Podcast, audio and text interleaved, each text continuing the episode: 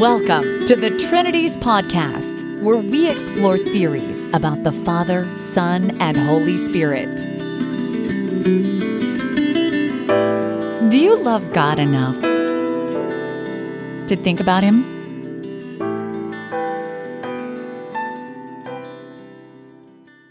Episode 231 Swinburne's Social Theory of the Trinity. In this episode of the Trinities podcast, you'll get to hear the entire presentation with Q&A and everything by distinguished Christian philosopher Professor Richard Swinburne, emeritus from Oxford University. This talk was from March of 2018 at the joint meeting of the Evangelical Philosophical Society and the Evangelical Theological Society at the Southwestern Baptist Theological Seminary in Houston. Professor Swinburne is presenting his most recent thoughts about the Trinity, material which has recently been published in the prestigious Philosophy of Religion journal Religious Studies in the UK. There are a whole bunch of interesting things about this talk if you have the slightest bit of interest in Professor Swinburne's work. Notice what he says at the beginning about the Bible and the Trinity. This explains his motivation in this sort of apologetic project. Do you agree with what he says about the Bible and the Trinity? And another interesting thing notice that Professor Swinburne denies that there is a fundamental difference between an Eastern approach to the Trinity and a Western approach to the Trinity. That is part of his point in giving us a list of what he claims are shared theses in the Christian world after the establishment of Trinitarian orthodoxy towards the end of the fourth century. In the middle section, there's some heavy metaphysics, but keep going.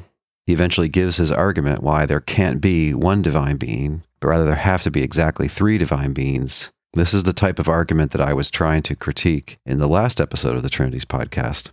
And you'll want to keep going through the Q&A too because some of the questions and answers are interesting. You might recognize a voice or two in there. And another thing to ask about as you reflect on this talk is, do you accept his answer to the final objection? Credit has to go to the sponsors of this talk, which are the Evangelical Philosophical Society, the Institute of Philosophical and Theological Research, and St. Constantine School. If you want to know more about these sponsors, I've got links to all of them on the blog post for this episode at trinities.org. Thanks also to Dr. Joshua Farris, who was instrumental in organizing the EPS side of this conference and bringing Swinburne to it. Here, then, is Dr. Joshua Farris introducing Professor Swinburne.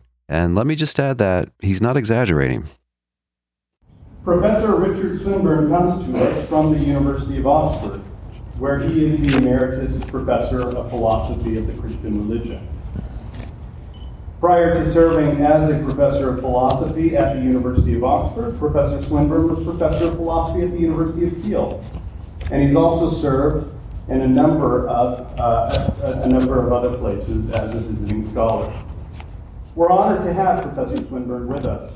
For as many of you know, he is one of the most significant Christian philosophers alive today. And there are several reasons for this. First, Professor Swinburne was a forerunner, or is a forerunner of what is now termed analytic theology, which is a particular mode or way of doing theology that utilizes the tools and language of analytic philosophy in the service of constructive theology. So he was doing analytic theology before it became a term. Professor Swinburne has made some of the most significant contributions to the area of natural theology, particularly in his trilogy, which many of you may be aware of, which include the existence of God, the coherence of theism, and faith and reason. In many ways, his arguments favor not only generic theism, but also Christian theism. Third, Professor Swinburne has given us one of the most sophisticated philosophical defenses of Cartesian substance dualism in the evolution of the soul and in mind, brain, and free will. In these and other ways, we have among us a philosophical giant. So let's welcome Professor Swinburne.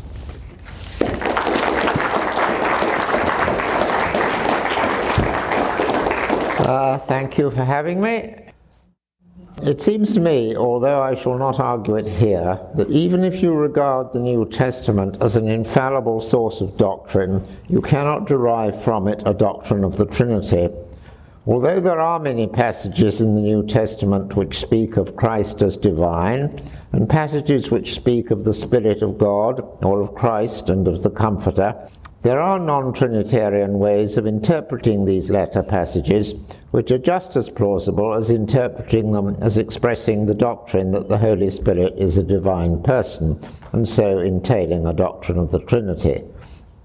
I shall not argue this here, that this is not in the New Testament, but it seems to me that it isn't. So, unless Christians today either recognize some good a priori argument for a doctrine of the Trinity, or unless they consider that the fact that the subsequent church taught a doctrine of the Trinity is a significant reason for interpreting the passages in a Trinitarian way, unless they've either got an a priori argument or they believe the church's authority, it seems to me that most Christians today would not be justified in believing that doctrine. Those who do recognize the church's authority to teach normally regard the Nicene Creed, promulgated by the First Council of Constantinople, as the first binding authoritative statement from which a doctrine of the Trinity can be derived. And indeed, since Orthodox and Monophysites do not recognize the so called Athanasian Creed as having any authority, the only authoritative statement on this matter, binding alike on Catholics, Orthodox, Monophysites, Anglicans, and some Protestants. The Nicene Creed affirms belief in one God, Theos, Greek, Deus in Latin. Then, since it speaks of the Son who is begotten of the Father as true God from true God, of one essence with the Father, it explicitly affirms that both the Father and the Son are God.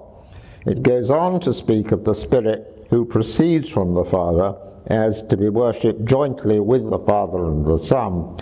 Although the Council of Constantinople was unwilling to say so explicitly in the Creed, it follows from the Creed that since the only the divine can properly be worshipped, the Spirit is also God.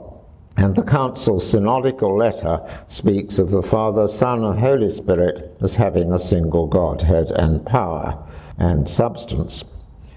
It's normally acknowledged that there's an apparent contradiction here the Creed claims that there is only one God and also three apparently divine being, different beings who are each God.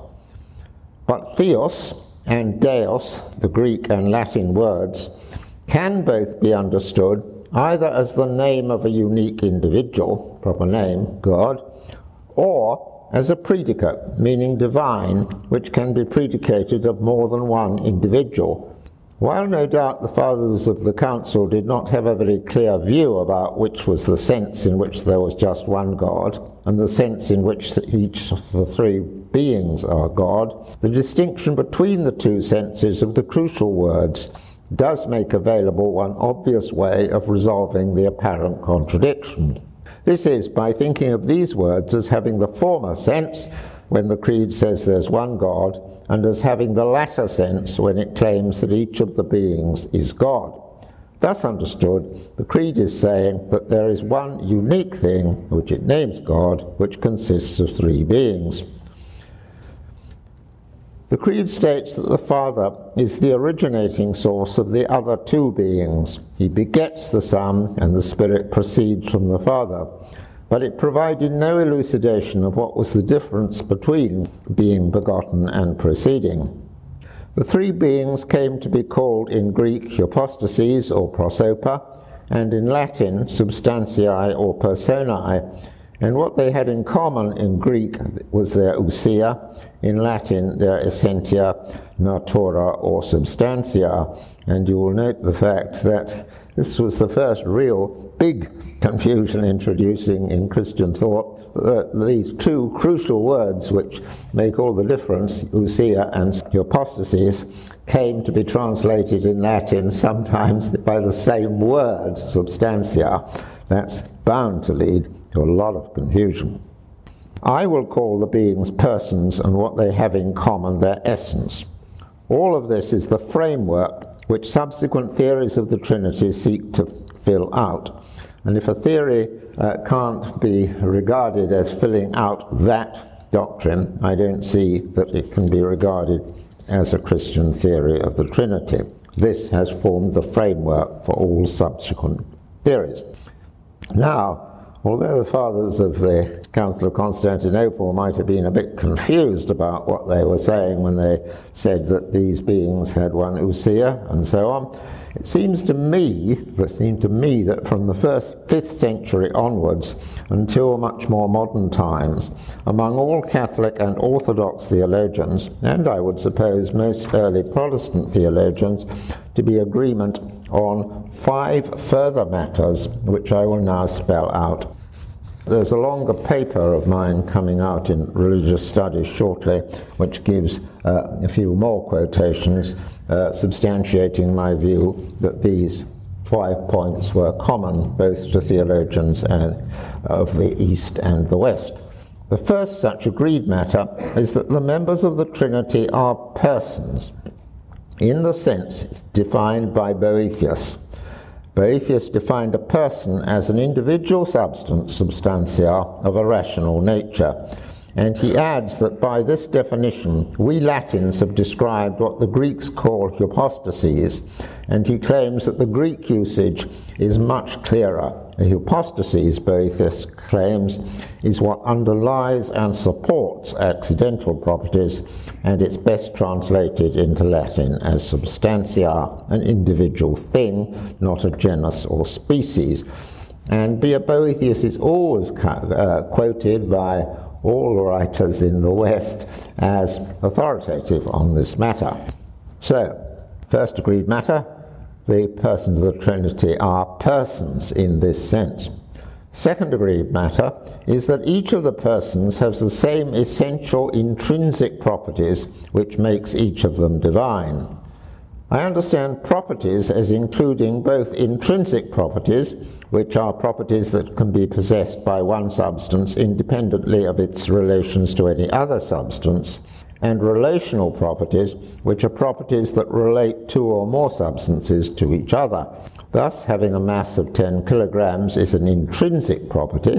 A substance can have that mass independently of how it's related to other substances being taller than is a relation which can relate many different pairs of substances to each other, and so being taller than John is a relational property which relates its possessor to John. An essential property of a thing is a property which it must have in order to exist. Thus, occupying space is an essential property of my desk. So, to repeat, it was agreed that each of the persons has the same essential intrinsic properties which alone make them divine. Having exactly the same essential intrinsic properties which make them all divine, all theologians assumed, follows from their having the same ousia, the same unknowable essence. But in what sense of ousia? Ousia has several meanings of which two are crucially relevant to the present discussion. Aristotle distinguished between ousia in the primary sense of an individual thing, a particular man or horse, and ousia in the secondary sense of the essence common to all members of a particular species or genus. While the fourth century theologians may have understood ousia in different senses, and so not have had a clear agreed view about the sense in which the members of the Trinity are homoousios, of the same essence, it seems to me that many theologians then, and almost all theologians after the fifth century, understood it in the secondary sense. For example, in the Eastern tradition, I quote from both Basil of Caesarea and John of Damascus. I quote on the handout from Basil of Caesarea and from John of Damascus, uh, which uh, says that um, the ousia is the common thing which the different members have. Just as Peter and Paul are both human beings, they, they share the ousia common to humanity, so the Father, Son, and Spirit have the same ousia, they share what is common to all di- divine beings. But uh, people have doubted whether the Western tradition quite accepted that.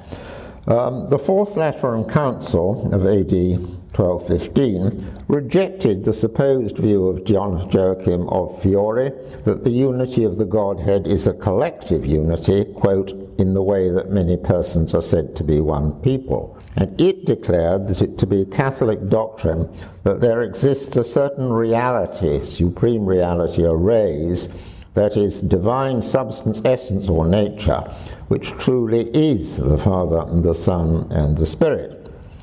Yet it earlier said that the Trinity is undivided according to its common essence, but distinct according to the properties of the persons. So it allows that the persons have distinct properties, but share a common essence.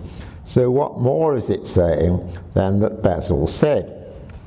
Seems to imply there's something that is tighter, the unity, than that they were each of them divine and that they really share, it's not that each of them are divine, but they all have the same divinity in some sense. Now, what is at stake here, leading to the suggestion that there are different views, Latin and Greek, being developed? What is at stake here is a difference of understanding of essence, ousia, in the secondary sense between Eastern and Western theologians. For many Easterners, an essence of a kind was simply an abstract universal. To say that being an embodied rational animal is the essence of humans is just to say, for the Easterners, that to be human is to be an embodied rational animal. But for many Western thinkers, an essence of a kind was a concrete thing, located in each of the things that were of that kind. It was divided among the things of that kind and to be found in the places where they were. On this view of concrete universals, Peter had a bit of the essence of humanity and Paul had a different bit. But of course, each of the members of the Trinity do not occupy places, and so the essence of divinity is not spread among different places. Hence, the essence of divinity was not divisible in the way that the essence of humanity was divisible. The essence of divinity was not divisible. Hence, it was una res, one thing, fully instantiated in each of the persons. But no Eastern theologian was going to deny that, in that sense, the essence of each of the persons was una res. So Lateran 4 was not, I think, making any theological point with which the East might disagree. It was merely expressing an agreed point in terms of a philosophical category, concrete universal, which the Easterners did not use, but would have agreed with the point made in terms of that category. That is my suggestion. When the Trinities podcast returns, Professor Swinburne gives us what he says is a third point on which most Christian sources from the 5th century until modern times agree on.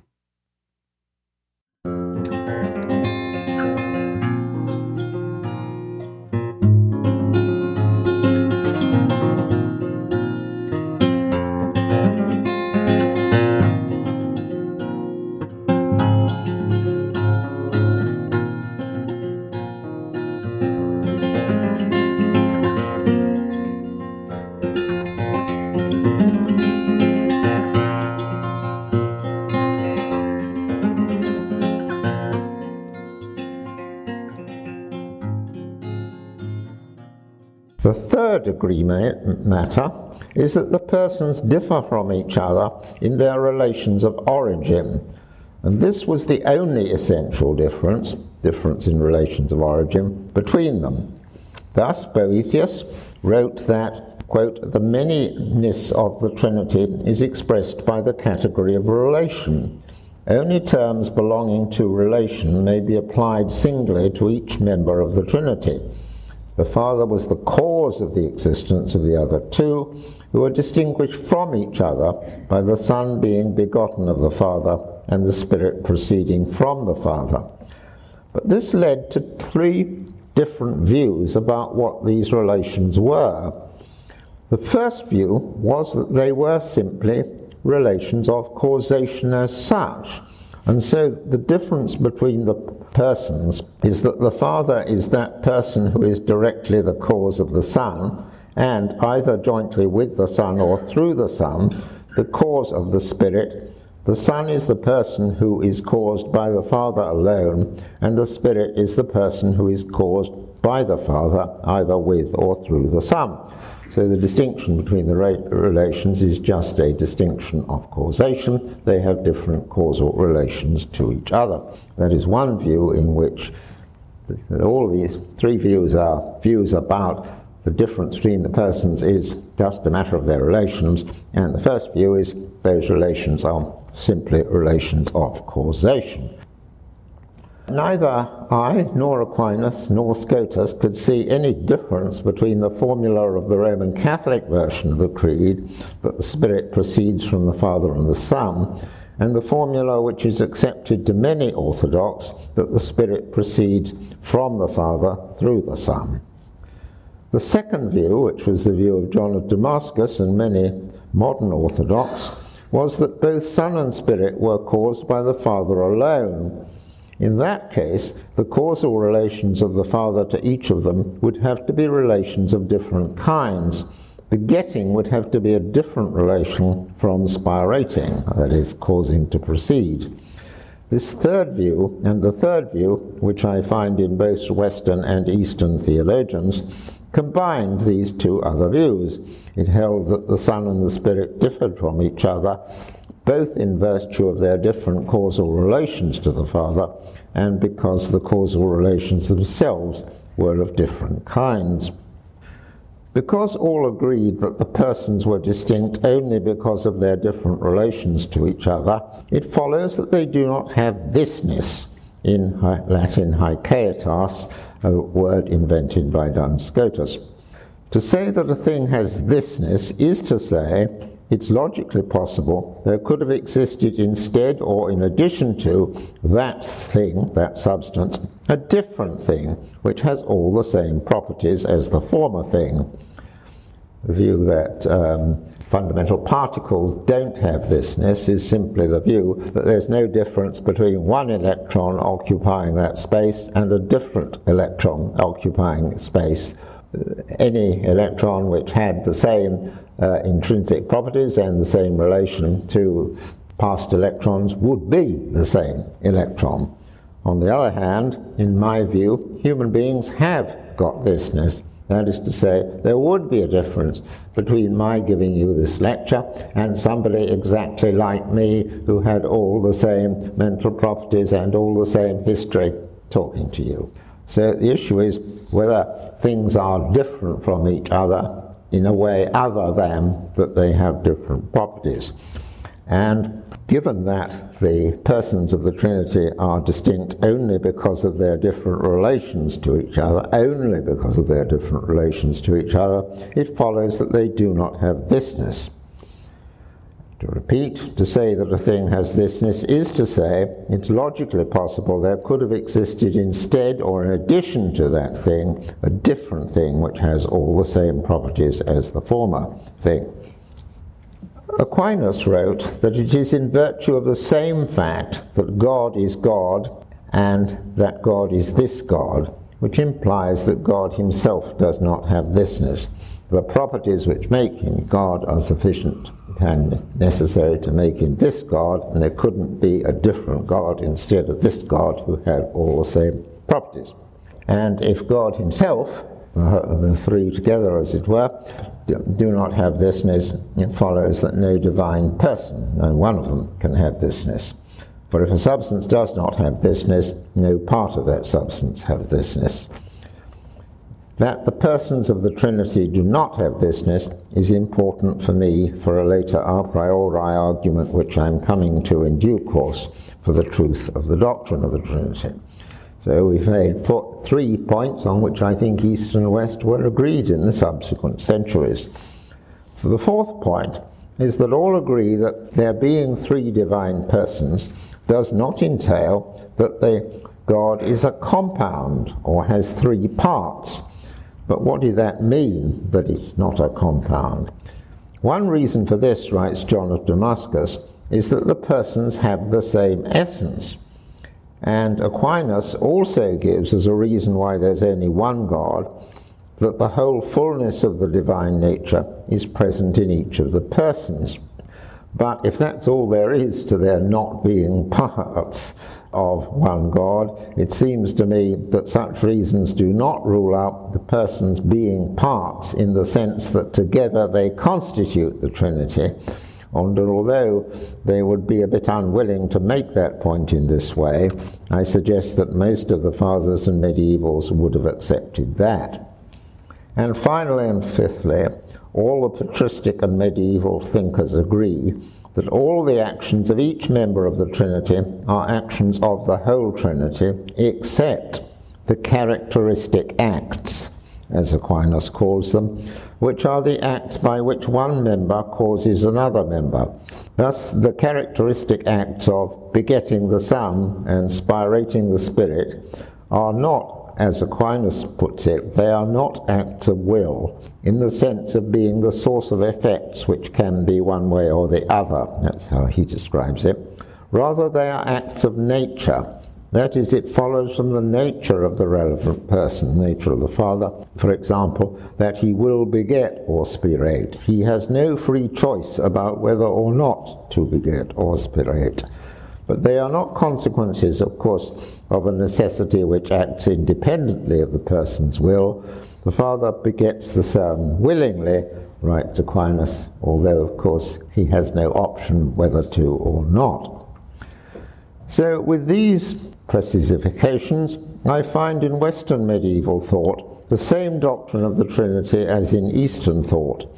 And this theory is a social theory, in the sense that it postulates three persons in Boethius's sense as distinct centers of knowledge, love, will, and action.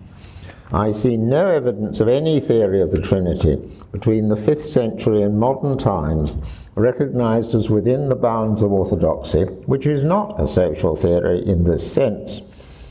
It is true that the models of the Trinity, which Augustine discusses in the middle chapters of De Trinitate, such as the models of the mind, the mind's love of itself and the mind's knowledge of itself and the model of the mind's memory, understanding, and will are not models of a social trinity, for they are all models of one person and of parts or properties of that person which could not exist without the person.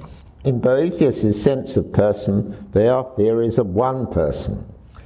But Augustine himself rejected these analogies as totally inadequate in the final chapter of De Trinitate.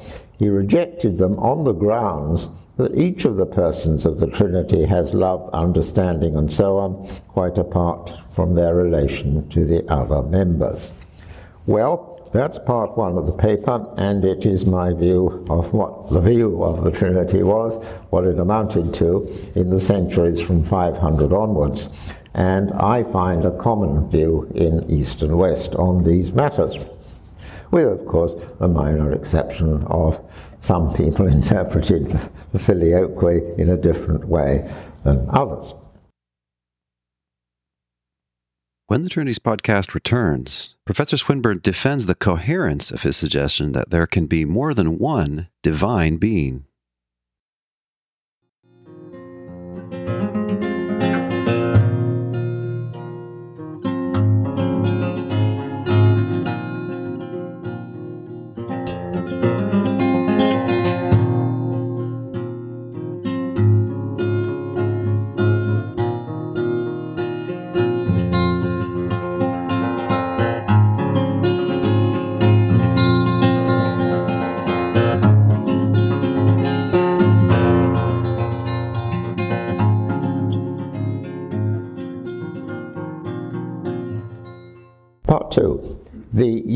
Of church tradition in the major respects which I have just analyzed about the kind of Trinity affirmed by the Creed seems to me good reason for adopting it, the mere fact that the church did hold this doctrine.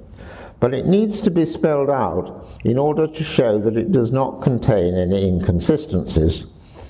A divine person is naturally understood as one who is essentially eternally omnipotent and exists in some sense, some sense necessarily. If eternal is understood as everlasting, then at each moment of everlasting time, the Father is the cause of the existence of the others at the subsequent moment. If eternal is understood as timeless, then the Father timelessly causes each of the others. I shall subsequently understand eternal as everlasting, but I think what I have to say can be easily put in terms of timelessness. Being divine, each is also omnipotent. And if we understand a person being omnipotent, and not merely as having the power intentionally to do any logically possible action, but also as knowing the nature of the alternative actions between which he can choose, and as being free from non rational influences, then omnipotence entails perfect goodness in the following sense. An omnipotent person will know of each available action whether it's good or bad, and whether it's better than some incompatible action. Recognizing an action as good entails having some motivation to do it, and recognizing an action as better than another one entails having a greater motivation to do it, and recognizing an action as bad entails having motivation not to do it. So, if there is in some sub situation a best possible action or kind of action for him to do, any omnipotent person will always do that action or kind of action. But in many situations, for an omnipotent person, as also for us, there will be two or more incompatible possible actions or kinds of action, each as good as the other and better than any other action or kind of action. In such a situation, an omnipotent person will freely choose which of them to do. But surely there will be frequently before an omnipotent person, as there is not before us, a choice between an infinite number of incompatible possible actions or kinds of action, each of which is less good than some other action or kind of action, but where there is no best. In such a case, the perfect goodness of a divine being can only consist in choosing to do one of these actions, even though the action the person chooses will not be the best because there is no best. Thus, supposing that it were a best possible action to create planets, and the more of them the better, then an omnipotent being will be perfectly good if he creates exactly one planet but he will not be worse than he would be if he created two planets. Although an act of creating planets would be a better act the more planets are created.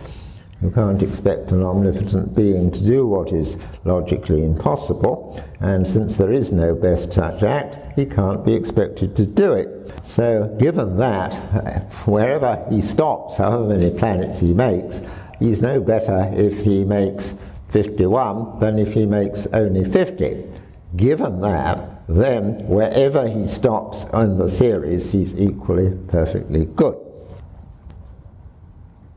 Now, given that any omnipotent person is in this sense perfectly good, in the sense that he does the best if there is a best, he does an equal best if there is an equal best, and if there's an infinite series of good actions, each better than the last, he will just do one of them. Given that any omnipotent person is in that sense perfectly good, there could be only more than one omnipotent person if each of the omnipotent persons believed that it would be bad for him to bring about effects of certain types, types which only some other omnipotent person had the right to bring about. That is, there must be some agreement about among them which area of activity each is entitled to control. Otherwise, we would get the incompatibility that uh, one of the persons of the Trinity would think it an equally best action to make the planet go in a clockwise direction relative to some frame of reference, and the other member of the Trinity would correctly think it would be an equally best action to make it go clockwise in this, that direction. And they can't both succeed, and so at least one of them wouldn't be omnipotent. There must be some agreement between them such that they recognize that they have spheres of activity and they can only act in those spheres of activity. It would only be good for them to act in those spheres of activity, and being perfectly good, they would confine themselves to those spheres of activity. Of course, uh, in whatever sphere of activity each of them had the right to initiate activity, they would be backed by the other members of the Trinity, and hence the doctrine that all the actions, all the external actions of the Trinity are actions of the whole Trinity. Hence the unity of the Godhead in power, affirmed by the Council of Constantinople's synodical letter. This demarcation of areas of influence could not be reached by discussion among the persons. They couldn't discuss who shall be in charge where. For while the discussion was taking place, none of them would be omnipotent. In causing the others to exist at each moment of time, the Father would have to lay down the rules determining who had the right to do which actions, and the other members of the Trinity would recognize his right as the source of their being to act in only those areas of activity. So they can only be perfectly good and omnipotent if that is the setup. Son and Spirit could only exist with the same necessity as the Father if their causation by the Father was not a voluntary act. Otherwise, they wouldn't be necessary beings if it was a voluntary act. And so it would have to follow from the nature of the Father that he would bring about Son and Spirit. It follows that the Son and Spirit do not have thisness. That is, each is not such that there could be instead of him a different person with all the same properties, including the same relations to other beings, as the actual Son and Spirit. For if, for example, the Son had thisness, then, since there could have been innumerable possible persons with exactly the same properties as the actual Son, there would have been no reason to cause one to exist rather than another. And so the Father would have to choose to bring about one of them by a voluntary act. And in that case, the actual Son would not exist with the same necessity as the Father, because the Father would choose which was to exist, and so that one wouldn't exist necessarily. So Son and Spirit cannot have thisness. And uh, the Father would be different in his nature if he had thisness, but the other two members did not, and so it's uh, reasonable to suppose that he too would lack thisness. Since the three divine persons do not have thisness, they can be distinct only if they have different intrinsic or relational properties from each other. But given that it is simpler to suppose that they each have no more than no more intrinsic properties than those following from essential divine properties, the difference must consist in their having different relations to each other. And inevitably the Father will have a different relation to the other two persons since he causes them and they do not cause him and his doing this must entail his having a certain initial primacy, which puts him in a position to do this. The difference between the Son and the Spirit could therefore consist in each having a different kind of relation to the Father. And the simplest form of that would be if one, the Son, is caused by the Father alone, and the other, the Spirit, is caused by the Father and or through the Son. But the difference could also, as I have seen earlier, consist in each being caused by the Father in a different way, signified by the unexplained difference between being begotten and proceeding.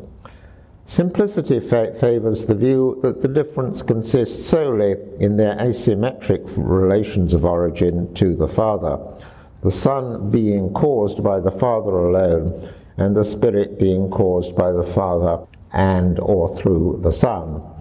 And I shall shortly give an a priori argument in favor of that view. what I have been doing in this second part is to argue that it is coherent to suppose there's no contradiction in supposing that each of the divine, be- each of the persons is divine in exactly the same sense, being omnipotent, everlasting, and so on, and um, that doesn't lead to any of them being inferior in their power to any of the other ones. So, given that it is coherent to suppose that there is one divine person, understood as a person who has essentially eternal omnipotence and exists necessarily, I suggest that I have shown that it is coherent to suppose that there are three such persons who form a trinity of the traditional kind. Given that they are individuated by their relations to each other, it follows that each person could not exist without the others. The Father wouldn't be the Father unless he brought about the Son. And as a consequence of the nature of the Father, that he will continually sustain in existence Son and Spirit, and the nature of the Son, that he will help to maintain sustain the Spirit. When the Trinities podcast returns, Professor Swinburne gives his argument for a social trinity from reason alone.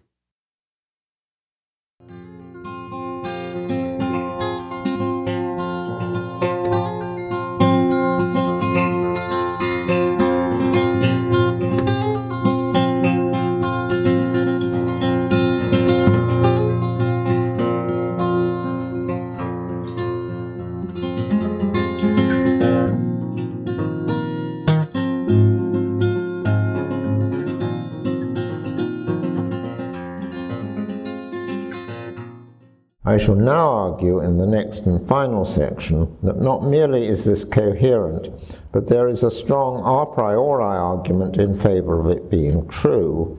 That is, that necessarily, given that there is one divine person, the Father, there will be two and only two more divine persons. The claim that there is a trinity of the above kind needs filling out in a crucial respect in most of the authors whom I have discussed so far, there isn't much about why it's a good thing that God is triune. Yet on a social theory, the answer is obvious, because if there are three divine beings, they can exhibit within the Godhead that characteristic of God which Christians have regarded as so important love. Important to medieval thought was the Dionysian principle that goodness, by its very nature, is diffusive of itself. It seeks to produce more good things. Augustine wrote with respect to the Father generating an equal, quote, If he wished to but could not, he is weak. If he could but did not wish to, he is envious. And in the 12th century, Richard of St. Victor echoed this, and, claiming that the fullest kind of love is love of an equal, and so it would not be enough for God to create humans, deduced that the Father must generate the Son. A lonely God would not be a perfectly good God because perfect goodness tries to create more good things, and being God would succeed in doing so. Perfect love must be love of someone worthy of perfect love, wrote Richard of St. Victor, and only a divine person could be worthy of perfect love. I wouldn't myself put the point in quite that way.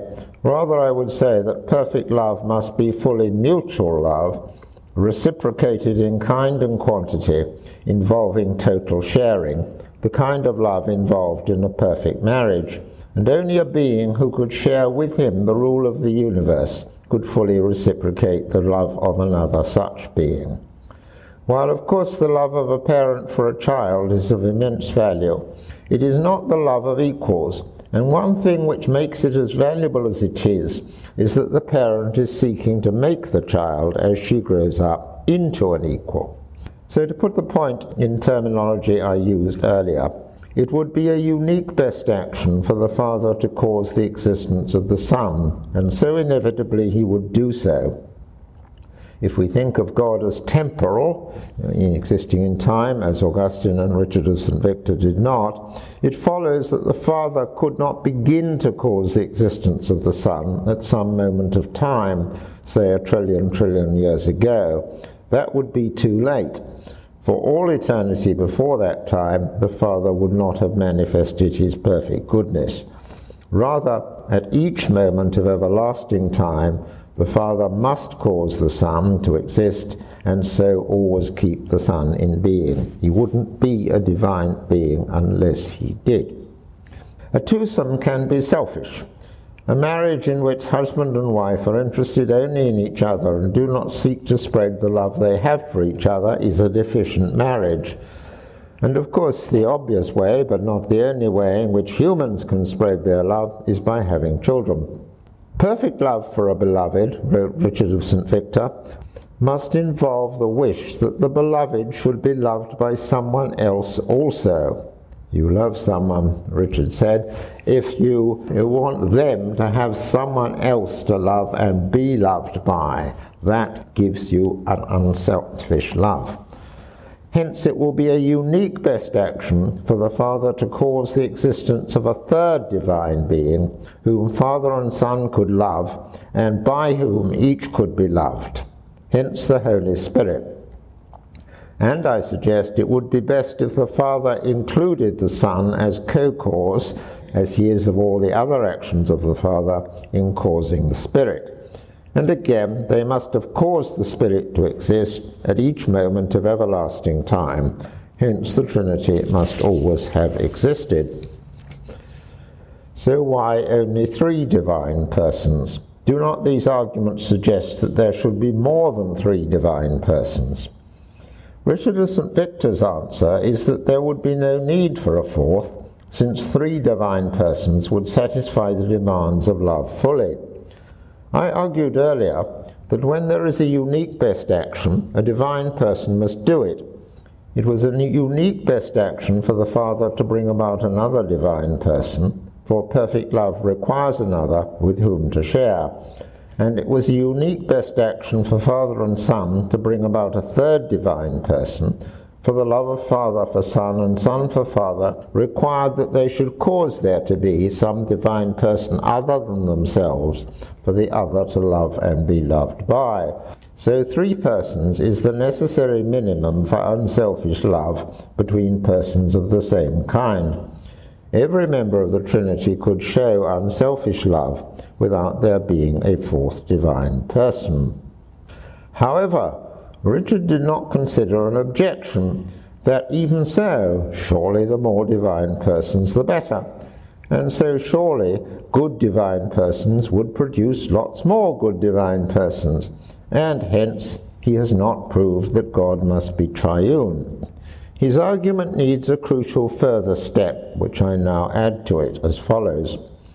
If the objection were correct, that you ought to have more divine persons, then however many divine persons the Father, in conjunction with others, brought about, it would be still better if he brought about more. But, as I argued earlier, when there is an infinite series of incompatible good actions, each less good than the next one, available to some agent, it's not logically possible that he do the best one, because there is no best one.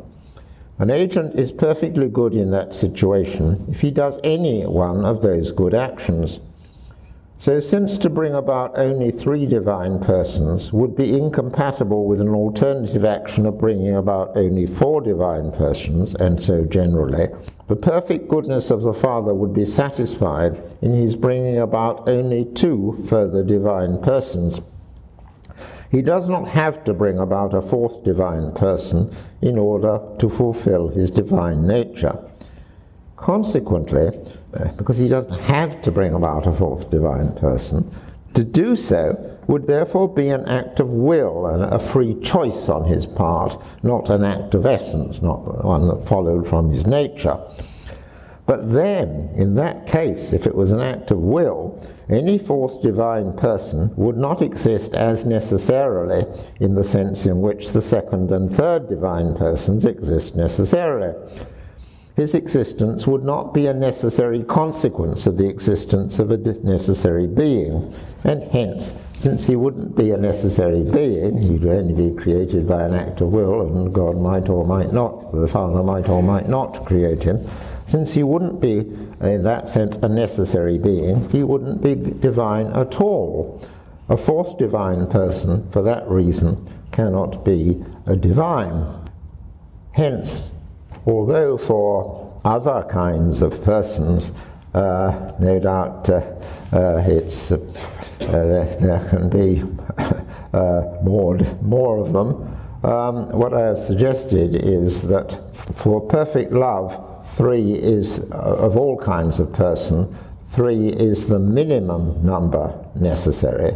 But for divine persons, it is also the maximum number necessary because any fourth divine person would be created by an act of will and so not be divine. So I have been arguing that the doctrine which historically I have analyzed in the first section and which I have claimed to be consistent with itself in the second section is in fact the true doctrine of the Trinity. Thank you.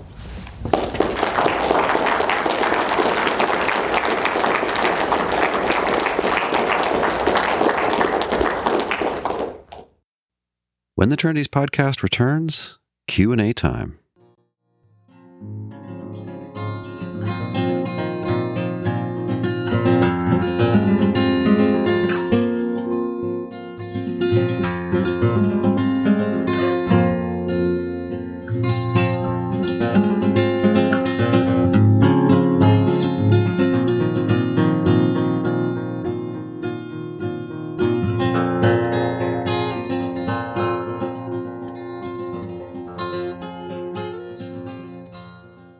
Mentioned that uh, for the minimum love, is that the humanly love? For any, yes, for any sort of love between beings of the same sort, the minimum number uh, necessary to have a perfect kind of love is three, because otherwise the love is, can be selfish.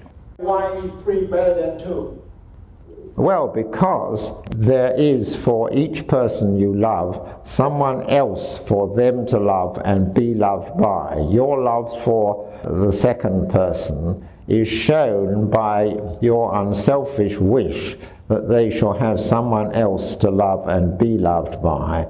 That is an unselfish part of love because it seeks the well being of the second person quite independent of their relation to you that is why in the perfect marriage, the husband wishes for the wife is to have a child by whom she loves and is loved by. And conversely, the wife wishes this for the husband. That is the perfection of love. The way you tell the story is kind of like the, the, the Holy Spirit is the child, but if the persons are equal, wouldn't it also be the case? I'm asking this question whether the, the Son and the Spirit would love the Father in something like the same sense that the Father and the Son love the Spirit. Uh, that is what I've suggested, yes. Okay. So, so that yeah, three uh, three Ks. Yes, Th- yes, that's right. Equal, yes. yes, because the Father has no option but to generate. Okay. Yeah. I'm curious, Richard. In several of your works, you you defend the idea that God is in time. And uh, in the Christian God in specific, you deny the possibility of simultaneous causation, especially where the causation produces change. Yeah. But if God is in time, and essentially so, and the Son is begotten of the Father, and the Spirit is spirated by way of the Father and the Son, this seems to be some kind of change, and it must have necessarily taken place in time. So I don't see how divine necessity can save us from some of the worries there if the Son is caused, because it can't be simultaneous on pains of saying yeah. simultaneous causation yeah. can happen. Uh, no, that's okay, because uh, at each moment of everlasting time, uh, the Father is causing the Son, and with the Son causing the Spirit. And at each moment, He's causing the existence of the others at a later moment but you go back in time forever. And so uh, both the Son and the Father and the Spirit all are everlasting because there is no moment at which there is Father and not Son and Spirit. Uh, if you could, could you uh, flesh out exactly in what sense would then the in the analogy of a family with a uh, father and mother or husband and wife, for the husband for the love to be perfected, for him to then desire for it to have a child to be loved by. Um, it, could you help explain to me why couldn't the argument then be that uh, for like a polygamous relationship, why wouldn't how would that not fit into what into adding that third element or adding that third person into the equation? Uh, sure, it, it, w- it would be okay for beings of different kinds from ourselves. Yes, certainly, but uh, we are made uh, so as to uh, have the sort of sex organs that a man and a woman have, so that they together procreate a third. But if there are asexual beings of a kind that they, by themselves can create for a second person, a third person, or uh, in which the, the, the, sexual apparatus isn't operative, then okay, yes, yes, uh, polygamy, if that's the right word for it, uh, would be a perfect situation, and that, that is that. Thanks for that, Professor Swinburne. Ah, you I'm still struggling uh, quite what role the, the Dionysian principle plays in the argument. So I know in your view that a divine being is omnipotent and omniscient, and you think that God was free to not create. Well, not create us, yes. To not create any, anything in the cosmos. Uh, yes, not, not, um, sure, yeah. Yeah, anything beyond the Trinity. Yeah. Well, okay, but then a divine being is going to be able to easily forego an infinity of wonderful things. So why is it that they that uh, the first divine person would not be able to forego this love of an equal? You say this Dionysian principle, which is that goodness diffuses itself. Yeah. To me, that just means that good beings tend to do good things. Uh, doesn't seem like enough of. Doesn't mean that to me. It means that you you create more. You spread. I mean, there are different ways of uh, spreading goodness. You can make things that aren't very good better, and you can make new good new good things. And um, surely there are both ways of spreading goodness. And um, it's a good thing to have children, ceteris paribus, and so on. Here, here's a new, new, new human life in existence, and that's good, surely. And but a, a, solitary God, a solitary God who, who was happy with his condition, I can't conceive of that being a good God at all. He wants to spread. Well, he might, yeah, he might want to spread, but I mean, he wants there to be zebras but he doesn't have to create zebras. Uh, no, but um, um, the argument then is, you see, that um, his need to, uh, uh, if we just say humans to start with, um, uh, humans are rational beings of an inferior kind. His urge to, crea- to create means that he must create someone to love and someone to be loved by. And of course, it's also a good thing that he should go on, but there's no maximum to his going on, and so he can stop anywhere, and he can stop before ever he starts on the human beings at all, because he's created other rational beings with the other members of the Trinity, which are superior ones. And yes, of course, it's good that he should go on, but they wouldn't be divine. And right down the scale, it's good that there should be zebras and lions and tigers and so on. And um, in specifying what a perfectly good being would do, I, I did use this word, say he would create the best if there is a best, and a best kind if there is a best kind and uh, within the best kind, if there is a best number, then that number, and otherwise not. So he has a choice between creating best kinds and within kinds, and it may well be that um, there's, but there is a certain sort of kind which is a better kind than any other kind, and that is the divine kind, and that he's got to create. But how many other kinds of inferior kind sorts is a matter for choice. Anyway, that's the move. I'll let it go there. Thank you. Hi. Thank you very much for your talk tonight. Um, my, my question is a little bit of a different nature. Uh, certain flavors of your argument kind of remind me of Origen. I know they're not exactly the same, but I wanted to hear from you. What aspect do you think is the most important difference of your argument from Origen's argument for the Trinity? You reveal my ignorance. Uh, tell me Origen's argument for the Trinity. It has uh, to do with the uh, begetting and the proceeding out of the Holy Spirit. And for Origen, uh, the it's like an infinitesimal dip, moment in time for the creation, the begetting of the Son. So there's a chronological difference that I see between your argument and Origen's. But some of the talk of the essence and the emanation sound similar. So uh, just wondering if the chronological aspect would be what you would say is the most crucial difference. Well, that, that is crucial, of course, because it is a very firm Christian doctrine that there is no time at which the Son is not. Uh, yes, that is a difference, but the great difference is not due to me, it's due to Richard of St. Victor, who was the first person after a thousand years to see the reason why there had to be a third being. And I think that was a very great theological discovery. So, one of the common and facile objections that's often made against cosmological arguments is the question, but what caused God? Now, what makes that objection facile is that, of course, on classical theism at least, God, the divine nature, is not the sort of thing that is even possibly uh, caused.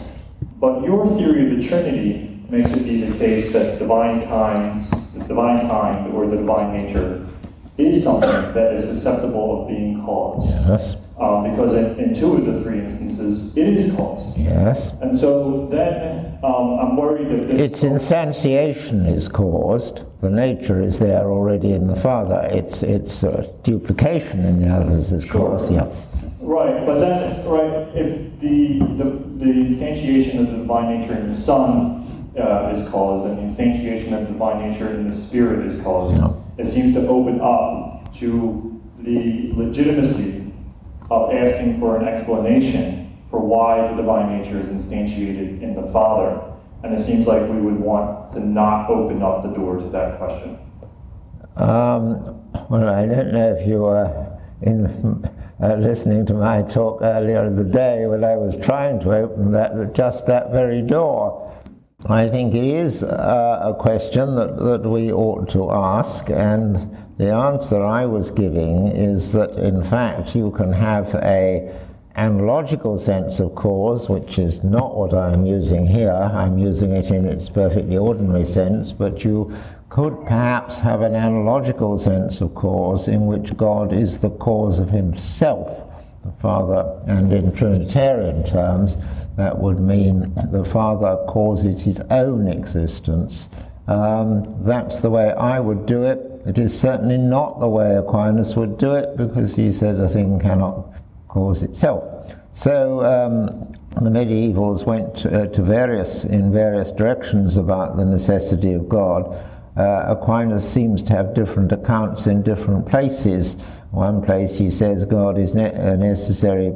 There are many sorts of necessary beings according to uh, Aquinas. I mean, souls and uh, angels were necessary beings in the sense that they are not subject to corruption. Uh, God was different from them because he was a necessary being which was the cause of other necessary beings. That's what made him a supreme necessary being.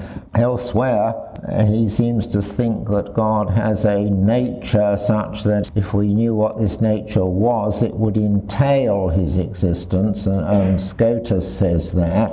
Um, it is a question which uh, the medievals asked and uh, uh, tried to answer. Uh, and I think that they went basically on the, the lines either this is an ultimate brute fact, which is not very satisfactory, or on the lines that there's some logical or semi logical necessity that there should be, should be a God, which I don't can't see that there is.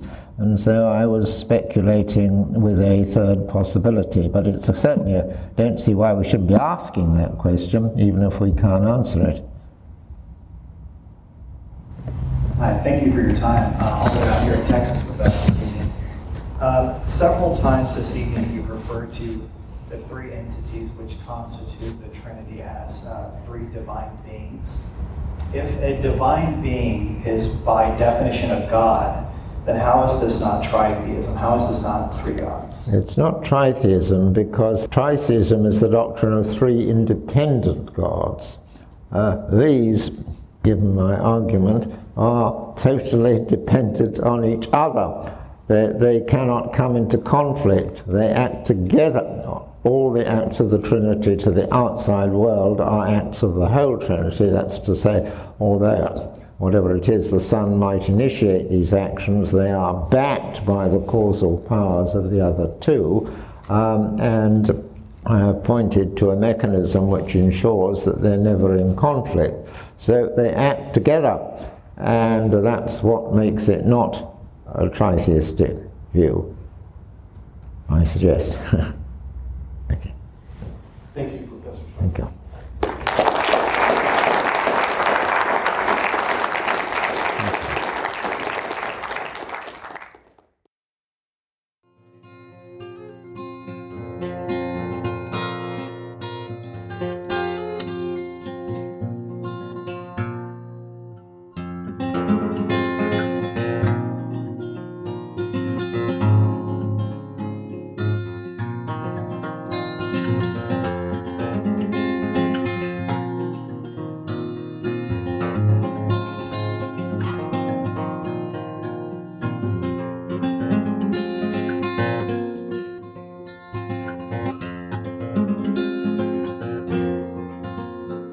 Like to send a word of thanks to Brandon for his generous contribution through PayPal, also Philip in North Carolina, David in Virginia, Kevin in Texas, Troy in Mississippi, Gary in Florida, my friend Rashid in Missouri. Much appreciated, guys. There are two ways you can make a recurring donation to the Trinities podcast. You can do it through Patreon. Just go to patreon.com slash trinities, or you can do it through PayPal. Just look for the orange button on the right side of any blog post. Also through PayPal, you can give a one-time donation.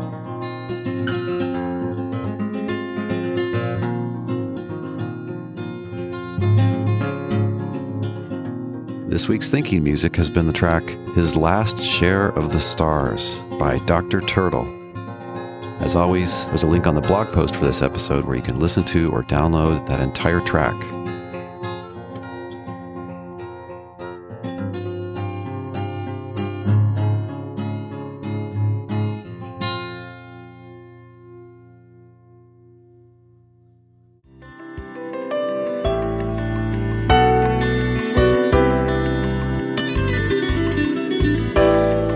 Listening. We'll see you online at trinities.org.